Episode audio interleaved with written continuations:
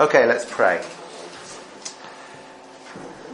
Father God, we thank you for this chance we have now to look at the Bible. And we pray that if we go away with nothing else um, uh, this afternoon, it is with a better understanding of your word and with the desire to put it into practice. Um, we pray that, uh, yeah, we would know uh, this part of your word so much better as a result of looking at it this afternoon, and that you would help us to um, understand how it relates to our lives and how we can respond in obedience, even today, uh, to what we read from the Bible. We pray in Jesus' name. Amen. Amen. Okay, so we're, we're not on our vision statement once today. We'll, we'll re, I think we'll start that next week. Um, but uh, I thought because it's a kind of in-between week, uh, it's a chance to look at um, uh, really to think about the new year, to think about uh, what this year is going to hold for us, um, what kind of year is going to be. Um, actually, I need to do the next slide. And uh, one of the things I wanted to do is, uh, well, we're going to look at Psalm 27, as you see you've got in front of you. But um, before we kind of look at that, um, what is prayer? Uh, what is the, the, main focus of, of, prayer that we look at? Now, we've, we've thought about prayer a little bit uh, as we went through the vision things uh, last year. Um, and um, we looked at certain aspects of prayer, certain passages that talk about prayer. But what do you think prayer is? You can answer this question. Is it, uh, do you really think of it as an encounter with God uh, where we're looking in, for God to act in our lives, for God to do something uh, here and now as we pray? Uh, or do you think of it more as, as, a conversation with God, where I guess we get to know God better, uh, where you know where we uh, kind of um, get in touch with God and, and listen to Him? Um, what do you think? You know, what, what's your thoughts on this? How do you think of prayer? And I mean, the right answer is it's going to be both. Okay, so, but uh, it's not a trick question. But you know, generally, you know, where, where, do you fall on there? Where, where are you most comfortable? Uh, which one of those two? I guess what's the first, you know when you pray, what's the main focus of the time that you spend uh, in prayer? Any thoughts?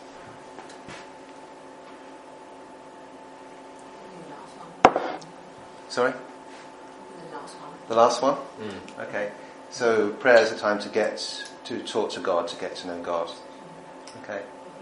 Does everyone feel the same that? Or, or? I think the kingdom centred bit adds an extra dimension to the first one, so that we not, not just being a an encounter with a sort of experience there and then, but the idea that prayer is is trying to work out what would God want from a situation, trying to almost bend our minds into God's way of seeing the world, so that we think, so that we pray for yeah. His mm. kingdom. Yeah, that, that's, that's quite important. sort of prayer is, in some ways, the shaping of our hearts to His, mm. rather than just coming to Him with whatever's on our right. our heart. Yeah, I think that's quite important. We'll see that as we as we go on the next few slides, you'll see that. Um, but I think uh, also it's worth, I guess it's worth thinking about the extremes of these. So if you go to one extreme and you go just, it's all kingdom centered, it's all encounter with God, and that can lead to thinking such, you know, we want to bring heaven down to earth. We want to see everything realized now. Um, you know, Lord, we demand you to do this, you know, that and the other. And sometimes you can sort of be so demanding that you're expecting, you, are really calling on God, God to do whatever you want. And that, that can be one extreme of that side of things. And I guess the other one, the other extreme, with a conversation with God, um, where it's communion uh, centered, conv- you know, it's talking, it's getting to know God. You can be, that can move into the sort of meditation and the, and the candles and the, the smells and the bells, and uh, where it's a, an experience, a, a spiritual uh, feeling that you go through. Um, and, uh, you know, that, that can come out of that extreme of it. Uh, having said that, I think we've probably focused more on the first one in some of the things that we've highlighted in, in the last few months. Uh, we've seen God answer some of our prayers. We've talked about being shameless in the way that we pray. Um, and we've done some of, you know, of that first one, in, encounter with God in some ways. Um, so today I really want to sort of look at more at the second one, um, as we look at Psalm 27, we'll see uh, what it's like to have that encounter with God, to have that conversation with God. Uh, now these these two ideas, I, I haven't picked up my. They weren't my own ideas. Uh, there's a book by a new book by Tim Keller called On Prayer, and he his whole book is divided into these two sections basically, uh, and he looks at them side by side. So that's where I got these phrases from: encounter, encounter with God and conversation with God.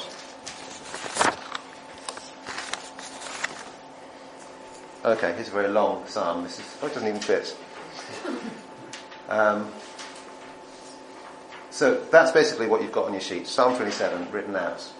Um, as we look at Psalm 27, uh,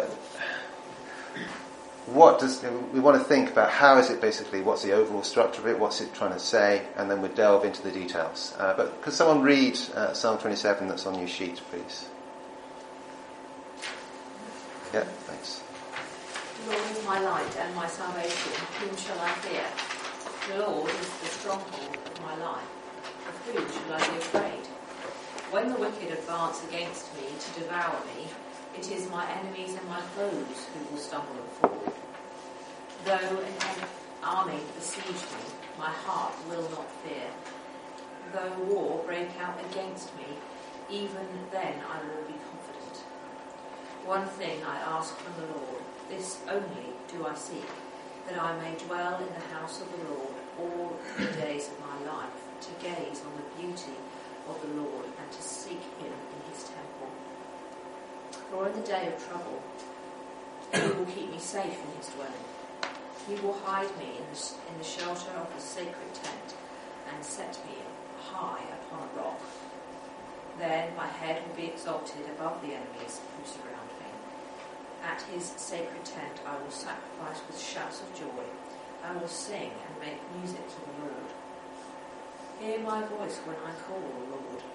Be merciful to me and answer me. My heart says of you, seek his face. Your face, Lord, I will seek. Do not hide your face from me. Do not turn your servant away in anger. You have been my helper. Do not reject me or forsake me, God my Saviour. Though my father and mother forsake me, the Lord will receive me. Teach me your way, Lord. Lead me in a straight path because of my oppressors. Do not turn me over to the desire of my foes, for false witnesses rise up against me, spouting malicious accusations. I remain confident of this. I will see the goodness of the Lord in the land of the living. Wait for the Lord, be strong, take heart, and wait for the Lord. Okay, thank you, Penny. Okay, so again, a bit of interaction. So one of the things that uh, we see in this psalm is confidence. We see that David has confidence. Uh, we're, get- getting the big picture here first, like I say. Uh, can you uh, maybe shout out some bits where we see David's confidence uh, in this psalm?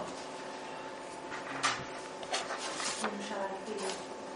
Yeah, whom shall I fear? Verse 1. Me, and the answer is no one, isn't it? Or nothing. Verse, sorry, verse 1. Whom shall I be afraid? Yeah, Anything? that's right. Also in verse 1. Verse 10 The Lord will receive me. Mm-hmm. Verse 3, uh, war breaks out against me, even then I'll be confident. Yeah. He's got done, and it's not him that will stumble and fall, but Okay. Verse 13 Confidence. Yes, com- the word there, Yeah. confidence. Yeah. Verse, verse 5, in the day of trouble he will keep me safe. Yeah. Okay, that gives us, um, there's more. Um, uh, all the colours have gone wrong. I did, it was right before. It's, it's right on the next one. Um, it's not, it's not all of that, the confidence. Uh, but basically, that you got quite a, the first three three verses. There's a lot around confidence there, and the last couple of verses, confidence there, which is off the screen, and in the middle, you know, there's bits and pieces as we've seen. So the confidence uh, in there, uh, but there's also conflict. Uh, so where do we find the conflict in these verses? Verse 2, when the wicked advance against him to devour him. I mean, that's what- Yep, that's right. So there's there's a wicked advancing against him. Army besieging him. Yep, an army. And war. Verse 6. Enemies who surround me. Yep, Verse 5, day of trouble. yep, That's Oppressors, verse 11. Yeah, verse 11 and then verse 12, there's some more as well. 11 and 12 together, there's a couple. So throughout, and again, my colour's gone wrong. It did work before. But you've got some at the beginning, you've got, yeah, throughout, throughout the psalm you see, uh, but particularly at the beginning, uh, there's mention of the uh, enemies and so on. Uh, and then uh, throughout you see bits and pieces of the trouble, the enemy, and so on. So there's, co- but he has confidence in conflict. Um, uh, and where, where, do you think we'd find the answer, the reason why he's got that confidence? Where does that come in this psalm?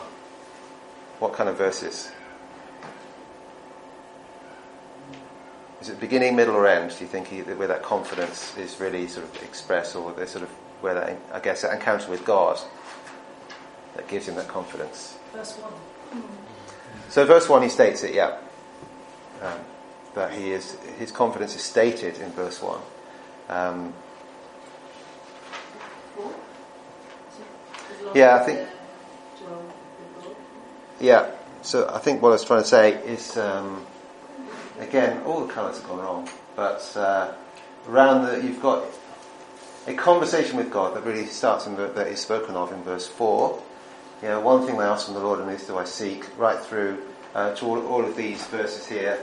Um, in the middle, we've got him talking to God, we've got him desiring to be with God, that conversation with God um, taking place. So overall, I think the psalm can be summarised with three C's, although I'm not going to stick with those necessarily. Uh, confidence in conflict through conversation with God. Um, and we'll look at verse by verse, section by section, uh, and there are four sections really uh, uh, um, along these lines. First one is in these first three verses. We see that he's confident um, in the conflict. So we saw that. You know, he speaks with great confidence, doesn't he? The Lord is my light and my salvation. Whom shall I fear?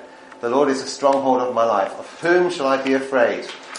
When the wicked advance against me to devour me, it is my enemies and my foes who will stumble and fall. Though an army besiege me, my heart will not fear.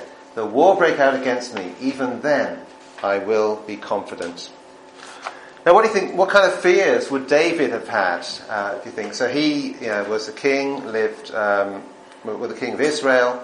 Uh, what were the, the kind of fears, you know, from the history of David that he would have faced uh, in his time as king, and maybe even before that. For his own life. Yeah. Mm-hmm.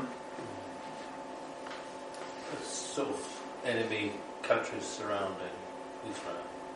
Yeah, yeah. So there, there were times when the, the, en- the surrounding enemies. Um, that's right. Yeah. From different countries.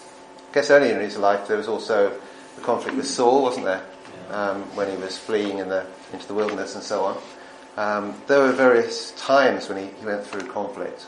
Um, and, you know, we're not going to have those same kind of conflicts this year, are we? We're not going to be in the situation where we're wandering in the desert uh, with Saul chasing after us. Um, we uh, have a relative amount of peace in this, in this uh, country, don't we, in our current situation. Uh, but uh, we're still going to face conflicts, we're going to face difficulties, uh, and they're going to come from different places. they might be other people, uh, they might be the, the sin in our hearts, actually. Um, they might be for us individually or as a church. Who knows what this uh, year will hold for us? What is 2015 going to be like? Uh, what kind of conflicts are we going to face? We can't expect it to be a bed of roses. Um, conflicts are going to come and difficulties are going to come for us individually uh, and as a, a group. But are we going to fear them? What fears are we going to have when those things, these, these come? For David, look at that. The Lord is my light and salvation. Whom shall I fear? Of whom shall I be afraid? He had no fears. He, had, he was not afraid of anything, ultimately. He had that confidence uh, because he knew that the Lord was his light, his salvation, his stronghold, the one who gives him life. And actually, if you read verses 2 and 3, you see that David seemed to get more confident the worse it got. Uh, I mean, it starts with the wicked. Um, not specified who they are. Um, the wicked advance against me to devour me, or perhaps to slander me, as it can be translated. Uh, so maybe they're just bringing lies and uh, wrong thoughts about him, and uh, they stumble. The, the, enemy stumble in that case. Um, then an army comes, and he says, "My heart will not fear." So he's not fearing when an army comes. And then a war breaks out. Even then, he is confident. No matter how difficult it gets, he has that confidence uh, in the Lord, that the Lord will sustain him through that. Uh, and I wonder, in reality, how confident are we when uh, things turn up, when these troubles come, which probably are nothing like as bad as what David had to go through? Uh, how are we going to cope? Do we have that same confidence, confidence in the Lord? Uh, or are those the times when we sort of rush to other things for help, uh, when we don't have that confidence in those conflicts? We should do, shouldn't we, though, because we have the same Lord that he had. We know, we can say, The Lord is my light and salvation. Whom shall I fear? The Lord is a stronghold of my life. Of whom shall I be afraid? That's, that's a confidence that we should have. And yet, so often when the conflicts come, we forget that and we put that to one side, don't we? We don't always remember that. We're going to look at the next uh, few verses, but first a, a question. Um, and this is what do we desire? What is our ultimate desire? What's the thing that we desire most? Um, this is a, a, quote, quite famous quote from C.S. Lewis uh, from, a, um, from The Weight of Glory. Um, someone like to read it out? Yeah, Andy? We are half-hearted creatures, fooling about with drink and sex and ambition when infinite joy is offered us, like an ignorant child who wants to go on making mud pies in a slum because he cannot imagine what is meant by the offer of a holiday at the sea. We are far too easily pleased. So it kind of turns it on its head, you know, saying that the problem uh, is not that we don't have desires, our desires aren't strong enough, uh, aren't deep enough, aren't uh, big enough, um, aren't focused on the things that we really should desire. You're, you're desiring making a mud pie in a slum uh, when you could be having a two week holiday um, by the sea and, and enjoy the, the sand instead. Um, so we're half hearted. We don't have the right desires or even the deepest desires. Um, now, in uh, Tim Keller's book on prayer, he, he looks at uh, three people who, who had spent some time praying and uh, had in, instructed on how to pray. Uh, those three were Augustine, um, Calvin, and trying to remember who the other one was. They'll come back to me. Oh, Luther. So he looks at those three, and it's quite interesting to read how they prayed and how they encouraged people to pray. I'm just going to pick out a couple of things that, that Augustine said, um, and the first one is quite interesting. Um, and the, again, it's all gone funny, but never mind. What do we desire? And he said we should pr- desire a happy life. Uh, that's what he said we should pray for, a happy life. Now, that seems like a strange thing, doesn't it, that he should be asking for that? Uh, I, but I think to understand what, uh, what he meant by that, we have to go to the first thing that he said, which was this, and this is Keller's uh, kind of description of what he said. We must see that our heart's loves are disordered out of order. Things we ought to love, third or fourth, are first in our hearts. God, whom we should love supremely, is someone we may acknowledge but whose favour and presence is not existentially as important to us as prosperity, success, status, love, and pleasure. Uh, in other words, um, when we're praying for a happy life, we're often thinking about prosperity, success, status, love, pleasure. We think those are the things that will give us a happy life. Uh, but actually, what Augustine, Augustine was saying was, yes, we should pray for a happy life, uh, we should desire uh, things, uh, but uh, the problem is if, we, we're desiring the wrong things, it's all going to be disordered. It's all going to go wrong. Uh, we need to put God first. We should love Him supremely. He should be the uh, number one thing that we desire. Um, and then we can pray for a happy life. A happy life is one where we put God first, and when we love God and want that relationship with Him. Which brings us back to our, um, the next few verses of our psalm which has gone too big again.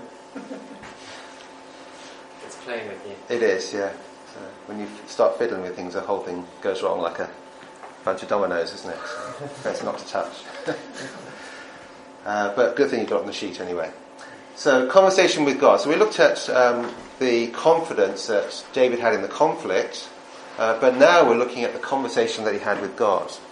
And we see here uh, verses 4, uh, 4 to 6. I'll read it out. One thing I ask from the Lord, only this do I seek, that I may dwell in the house of the Lord all the days of my life, to gaze on the beauty of the Lord, and to seek him in his temple. For in the day of trouble he will keep me safe in his dwelling. He will hide me in the shelter of his sacred tent and set me high upon a rock.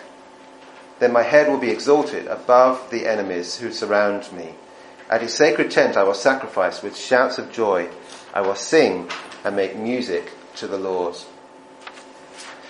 Know, I wouldn't have expected David to ask this, would you? No, he's just talked about his enemies, and he's getting to the point where he's talking about, you know, a war and uh, an armies coming against him. You'd expect him to ask that God would deal with his enemies, destroy them all. And actually, in other psalms, you do see him saying that kind of thing. But in this psalm, the, he only asks for one thing. That's the only thing he asks. That's the thing that he seeks. And it's not destruction of the enemy. It's that he may dwell in the house of the Lord all the days of his life. To gaze on the beauty of the Lord and to seek him uh, in his temple. So he wants to be with God. He wants to spend time with God. And in this context, he wanted to be in the temple. He wanted to be uh, where uh, the focus of uh, worship of God was was on. He wanted to be there. And I you know, just wonder how different this is from what we may ask. You know, how often do we ask for that, that thing? You know, how I long to be uh, in your presence. How, uh, how I long to be with your people in your presence. Is that the most important thing that we desire? The thing that is most important to us? Uh, it, it, do we desire to be here every, uh, I'm sure, you know, we, we do, I'm sure we do. This is the most important thing in our week, that we come together and meet together and worship the Lord. Is our most important thing on any day of the week, that time that we spend alone with God in our quiet times in the morning or the evening. Uh, do we desire to meet with others, uh, to pray together, to look at God's Word, uh, to spend time uh, gazing on the beauty of the Lord, to thinking about him, uh, to making Him the priority in our lives.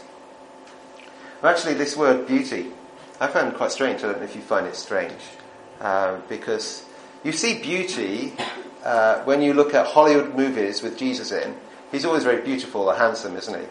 Uh, so you see that, and we kind of react against that, and we think that's not quite right. Uh, and in fact, there's a few uh, modern songs that talk about the beauty of, uh, you know, beautiful Jesus or something like that.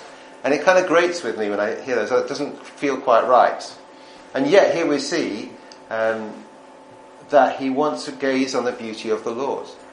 Um, now, what do you think that means? What do you think it means to gaze on the beauty of the Lord? Anyone got any idea? How would you express it in other terms? What would you say then? It's kind of perfection, isn't it? You're looking on something that you never achieve yourself. So we're looking on, yeah, when we look at, You see something that, but not physically, we can't look at God physically. yeah. David couldn't, could he? So you can look at uh, Hollywood Jesus, you know, physically, and see some beau- beauty there or something. But, you, ca- but, but that's not what this is talking about, is it? So, So looking at his glory, Mm-hmm. yeah, There's beauty in his, the nature of God, in, in who he is and in his loving, merciful, graceful nature. yeah, I think when we get to heaven, we'll see the Lord. That's what the verse is talking about, isn't it? Um, so, yeah, so you're saying that, that you're thinking this is referring to the future eh, when we're in heaven. Um, I, I think there's a sense in which um, it can be looked at both ways, because it says all the days of my life, so he's talking about now. Uh, and I think he's talking about that time when he can get to the temple, the tabernacle, to actually spend time in worship now. He wants to get there now. Um, but of course, we can look forward to that time when, you know, if you look at Revelation and how that how that will ultimately be fulfilled. And uh, yeah, so that I think there's a bit of both in there. But I think that David was thinking literally of going to the temple in his case, um, where he could immediately gaze on the beauty of the Lord. He wouldn't have seen the Lord, uh, but would have had seen his glory and seen the things that he does and his attributes and so on. So there's a bit of a surprise there, though, isn't there? Because elsewhere in the Bible, if people see God, they they're in trouble. And Yeah. generally they put their face to the ground. And yet there's a, in terms of a conversation with God, there's a, almost an equality there, not in terms of existence, but in terms of relationship, that he can gaze Yeah, in safety. yeah. And then there's Moses. He couldn't see Yeah. um, God's face, and that yeah. Passages like that that talk about that. Yeah. Isn't there that, that there's that deeper sense of beauty? So sometimes when we really are thinking in these terms about beautiful people, they're often very old and haggard. If you just put the picture of them on a billboard and you don't know them, Mm. it's a very ugly picture. But actually, they're some of the most beautiful people we know because their character and their love for the Lord Jesus is so deep, and their warmth of affection and so on. Yeah. hmm And God, that's infinitely more so. Yeah. hmm As you sort of get the impression that there is, he kind of, what he does when he gets to the temple, is almost, he's build, been building up this sort of mental picture of who, who God is. Not just- maybe not be a visual picture, but a, of all the things he remembers of what God's done, what he's going to do, what he's promised, but all these kind of things sort of come together into this mental picture, which then when he gets to the temple, he gets his time to just stop and appreciate that. And, Yeah. and that's his kind of gazing on it. Mm. Yeah, Um, I- yeah, I was just going to say, yeah, I think I would think about gazing gaze on the beauty of the Lord, being thinking on the wonder, Mm. Yeah. like thinking, dwelling on, being absorbed by how wonderful He is. But how, you know, is this what we do? I mean, when a conflict occurs, we're in the middle of conflict, do, do we say, my one desire is to be with God, to gaze upon His beauty, to think of all the amazing things He's, he's done, to think about who He is? Uh, we get caught up, don't we, in the conflict, uh, and we forget the conversation with God. We forget uh, that that is the most important thing. Uh, but amazingly, David, in this situation, uh, he didn't forget, and he w- desired to be with God. That was the thing that uh, was most important to him. But, it, but his troubles are not absent from this uh, passage, are they? Because uh, verse 4 is uh, his desire. Verse 5 has got the word for in there, just off the screen here, but on the sheets. Uh, he says, For in the day of trouble he will keep me safe in his dwelling. He will hide me in the shelter of his sacred tent and set me high upon a rock. He's got that confidence uh, that, uh, you know, that God will uh, keep him safe. Um, doesn't say or take away the trouble. The trouble is there. He, he does have enemies. He does have conflict. He does have problems. Uh, but he knows that God is there with him. He's got that confidence in knowing that the God who is beautiful like this, the God who, who is trustworthy and faithful, uh, is the God that is with him uh, in that time of conflict. conflict. And then verse 6, uh, he says, uh, My head will be exalted above the enemies who surround me. At his sacred tent I will sacrifice with shouts of joy. I will sing and make music to the Lord. He, is, he doesn't define himself by his circumstances of his enemies around him. He uh, is looking to God uh, to be the one who will exalt him, uh, the one who uh, enables him to give these shouts of joy, to sing and make music to the Lord. Uh, he has a full confidence, um, and he longs for that time, doesn't he, when he can be uh, in the temple, uh, having that conversation with God. That's conversation with God, part one, um, and we'll see part two in a minute. Um,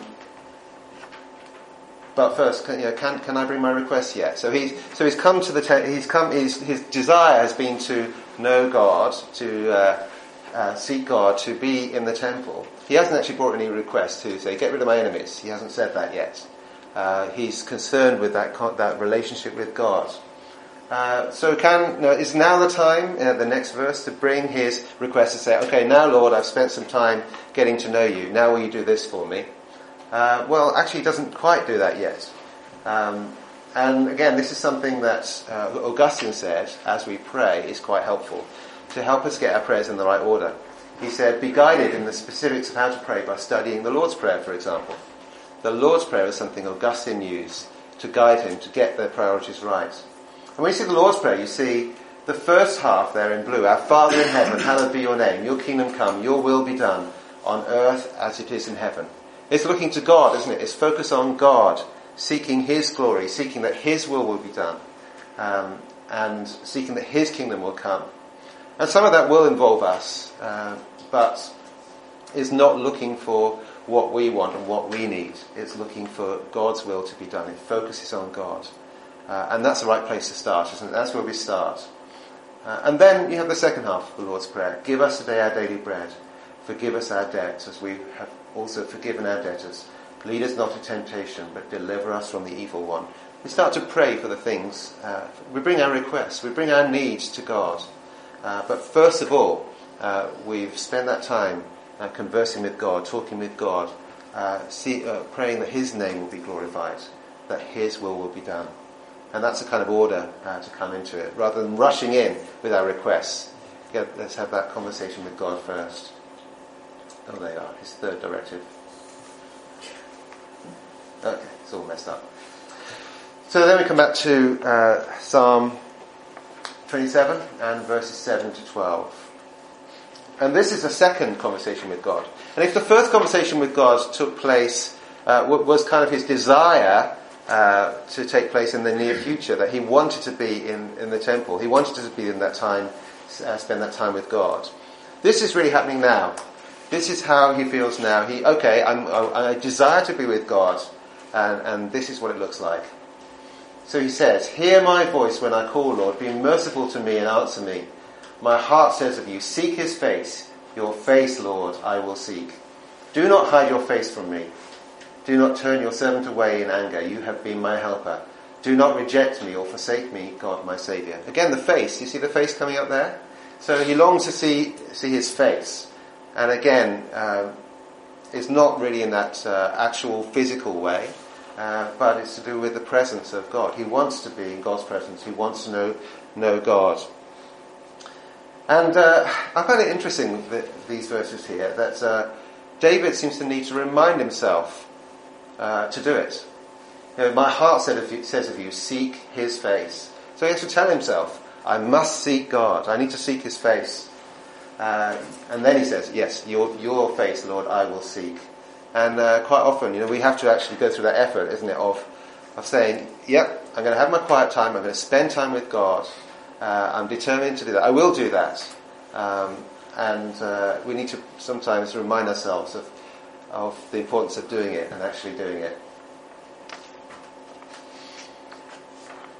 But we see, I wonder if we see in David, uh, we either see a little bit of doubt or we see some confidence through that potential doubt.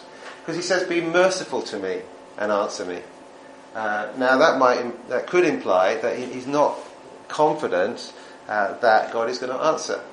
Um, but we know from the rest of the psalm that he is. So we can be sure too that God is merciful to us, isn't he? God has shown his mercy to us in sending Jesus to be our Saviour, to break down that barrier between us and God, uh, so that we can have that relationship with God. So we can be confident. We don't have to be doubtful that we can come to God. We can boldly come to God, as we've uh, spoken about before boldly come to God. There is no barrier. There's nothing stopping us because of what Jesus has done. We can do this. We can seek His face. So why don't we do it more often? You know, why do we uh, try and do things in our own strength? Why do we uh, think we can just get on with our normal lives and leave out God when we have full access to God at any time and in any situation? Uh, we can seek His face at every time uh, because we, He has been merciful to us in sending Jesus to uh, die for our sins so that we could be right with God.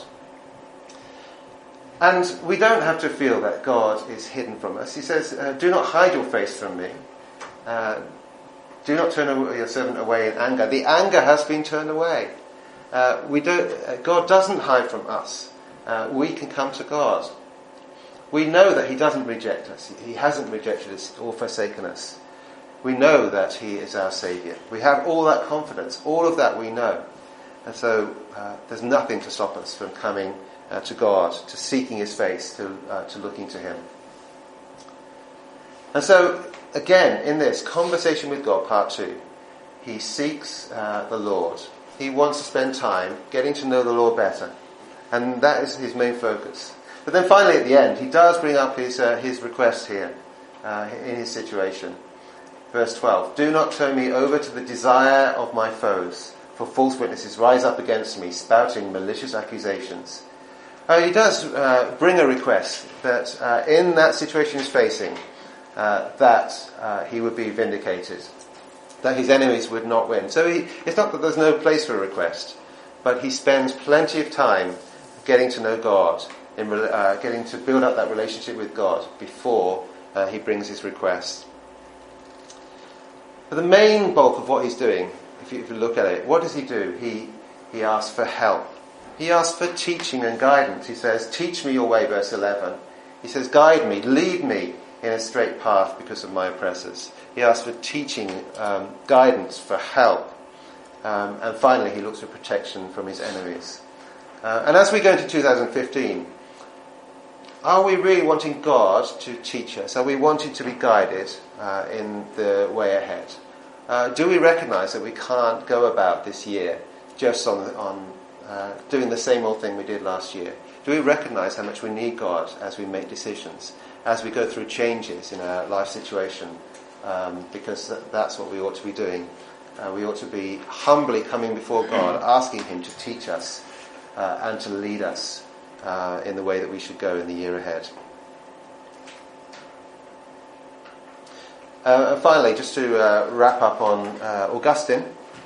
Uh, Augustine, so here, Augustine said four things. One, we need to, uh, the first directive, we need to get the things in order. The things that we ask for are in, in the wrong order. We want possessions and things first. secondly, we need to desire God, which is um, what we've been looking at in verse 4, particularly of this. Thirdly was to use the Lord's Prayer as a guide uh, in the order we do things in. And fourthly, don't necessarily expect all your troubles to go away. Um, and this is what he said Tribulations may do us good. And yet, because they are hard and painful, we pray that they may be removed from us. Yeah, so there's that dilemma, isn't it? When we go through uh, troubles and tribulations, we say, Lord, take them away. But actually, that may not be the best thing. That it might be that through difficult times, God teaches us things, um, and uh, His wisdom is greater than ours. So, this final comment. So, pour out your heart's desire. We should be praying confidently and boldly, and asking Lord to deal, the Lord to deal with our circumstances. Uh, but at the same time, remember the wisdom and goodness of God as we do so. That God knows best. He's a you know, we looked about last year about uh, God being like a father who gives good gifts to his children. And he's not going to give things that are harmful. It won't give us a scorpion or a stone. He'll give us something that is good for us. So he has the wisdom and goodness of God. So even as we pray boldly, we need to constantly remember that God knows best and will do what is best for us. So, there we go. So the, finally, we have the last two verses where he comes around full circle. So he started out being confident in the conflict. He had a couple of conversations uh, with God in the middle. Uh, and now he comes back to that confidence again as he wraps up this psalm. But he adds a little bit on the end as well. He says, I remain confident of this. I will see the goodness of the Lord in the land of the living. Wait for the Lord, be strong and take heart, and wait for the Lord. So, he, verse 13, that confidence is how he began. He began with that confidence in the Lord. But then verse 14, uh, what does he do? He actually is talking to someone else now, isn't he? He's not talking to himself. He's not talking to God. He's talking to the other people, the people listening to this psalm, the other Israelites. Uh, and he's saying to them, uh, basically, it's worth it. wait for the Lord, be strong and take heart, and wait for the Lord. Uh, we can be sure that just as God uh, is dealing with me and helping me through my situations, He has been my helper. He is the one who will teach me and lead me and guide me uh, and help me in, as I face in times of trouble. Uh, so, uh, the same is true for all of us. So, why don't we spend some time this year encouraging one another to wait for the Lord, to desire the Lord, to seek the Lord's face, uh, to encourage one another to be strong and take heart and to wait for the Lord, to uh, as we face troubles and difficulties, so let's share those with one another. Uh, but let's encourage one another to seek the Lord um, and recognize that He is the one who has helped us in the past and He will help us in the year ahead. So, this is what we have from this psalm. We have confidence in conflict uh, through conversation with God. as we go into this year, 2015, uh, there will be conflicts. There will be time when we'll have conflicts in our own family situations. Um, they may be uh, from other people, there may be even conflicts in ourselves as we deal with sin, uh, as we deal with troubles that come to us, which could be illness or not being able to find a job or a house to live in or those kind of things. We're going to have those conflicts. But we can have confidence in the Lord. We can know that the Lord is the one who will sustain us, who will help us, and who will guide us. But we need to remember to keep having those conversations with God, that every day, every time we meet together, uh, that we spend time in God's presence, not just coming with our shopping list of requests that we ask for, uh, but coming uh, to get to know God better, to praise Him for who He is, uh, for what He has done for us, and for how He guide, guides and leads us.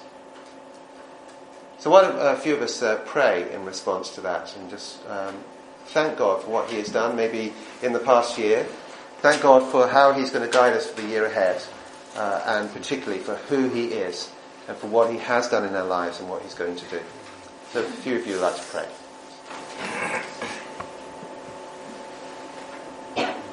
Thank you, Father, that uh, as well as all the things you, you do for us and the things we see, we can be so unshakably confident in your character and who you are, knowing that you are truly good, uh, that you are, are, working for good in our lives and in this world, uh, and that you have a, a, wonderful salvation for us. Um, just thank you that we can we can entrust ourselves to uh, to who you are uh, and have confidence in that. Amen. Heavenly Father, we praise you that as we uh, build uh, this new church, that you are our light and our salvation. Amen. Amen. Lord, we thank you for uh, the many prayers you have answered so far in the setting up of this church plant. We thank you for uh, Alex and Lucy's uh, home. We thank you for John's job. We thank you for where we are right here and now, these premises which were initially unavailable. We thank you for all those prayers and we just continue to pray, Lord, that we would pray uh, boldly and shamelessly for the future, Lord, that where there is the, the launch, Lord, that you will bring in men and women of Streatham, uh, Lord, who don't know you, who are not just coming from another church but know nothing or very little about you, but even now you're drawing them in. Lord, we want to see a church that grows through uh, conversions and we pray for the community, for the different nationalities represented, and we want it to be a, um, an international church, Lord, that truly represents uh, your world. And we so we continue to pray for those things in Jesus' name. Amen. Amen. Heavenly Father, we do pray that um, as much as we want to surge ahead uh, with the work that's here, that we would learn to wait upon you that we would do things in your time and not in our time. And Lord, we just pray that uh, you would uh, continue to work in us. And we pray, Lord, that you would commit what we've been taught to our memories, that we might uh, be changed and shaped by it, that we might uh, become the light um, that you want us to be in Streatham. And so, Lord, we pray that you would continue to um, encourage um, Alex and John in their teaching on us, that that we would become true ministers um, for you um, in this corner of London, um, and that uh, we would continue to wait on you and to grow in you uh, to be able to do that. Amen. So as we desire that, that international church, as we uh, do that and we wait for your timing, whether that's fast or slower, uh, we seek your will. Uh, may we hunger to know more of you. May we hunger to see your face uh, in your word, uh, in each other through your Holy Spirit, uh, through the joy of salvation, through the immeasurable amount of your grace and mercy. May, uh, may Streatham see your face. Amen. Amen.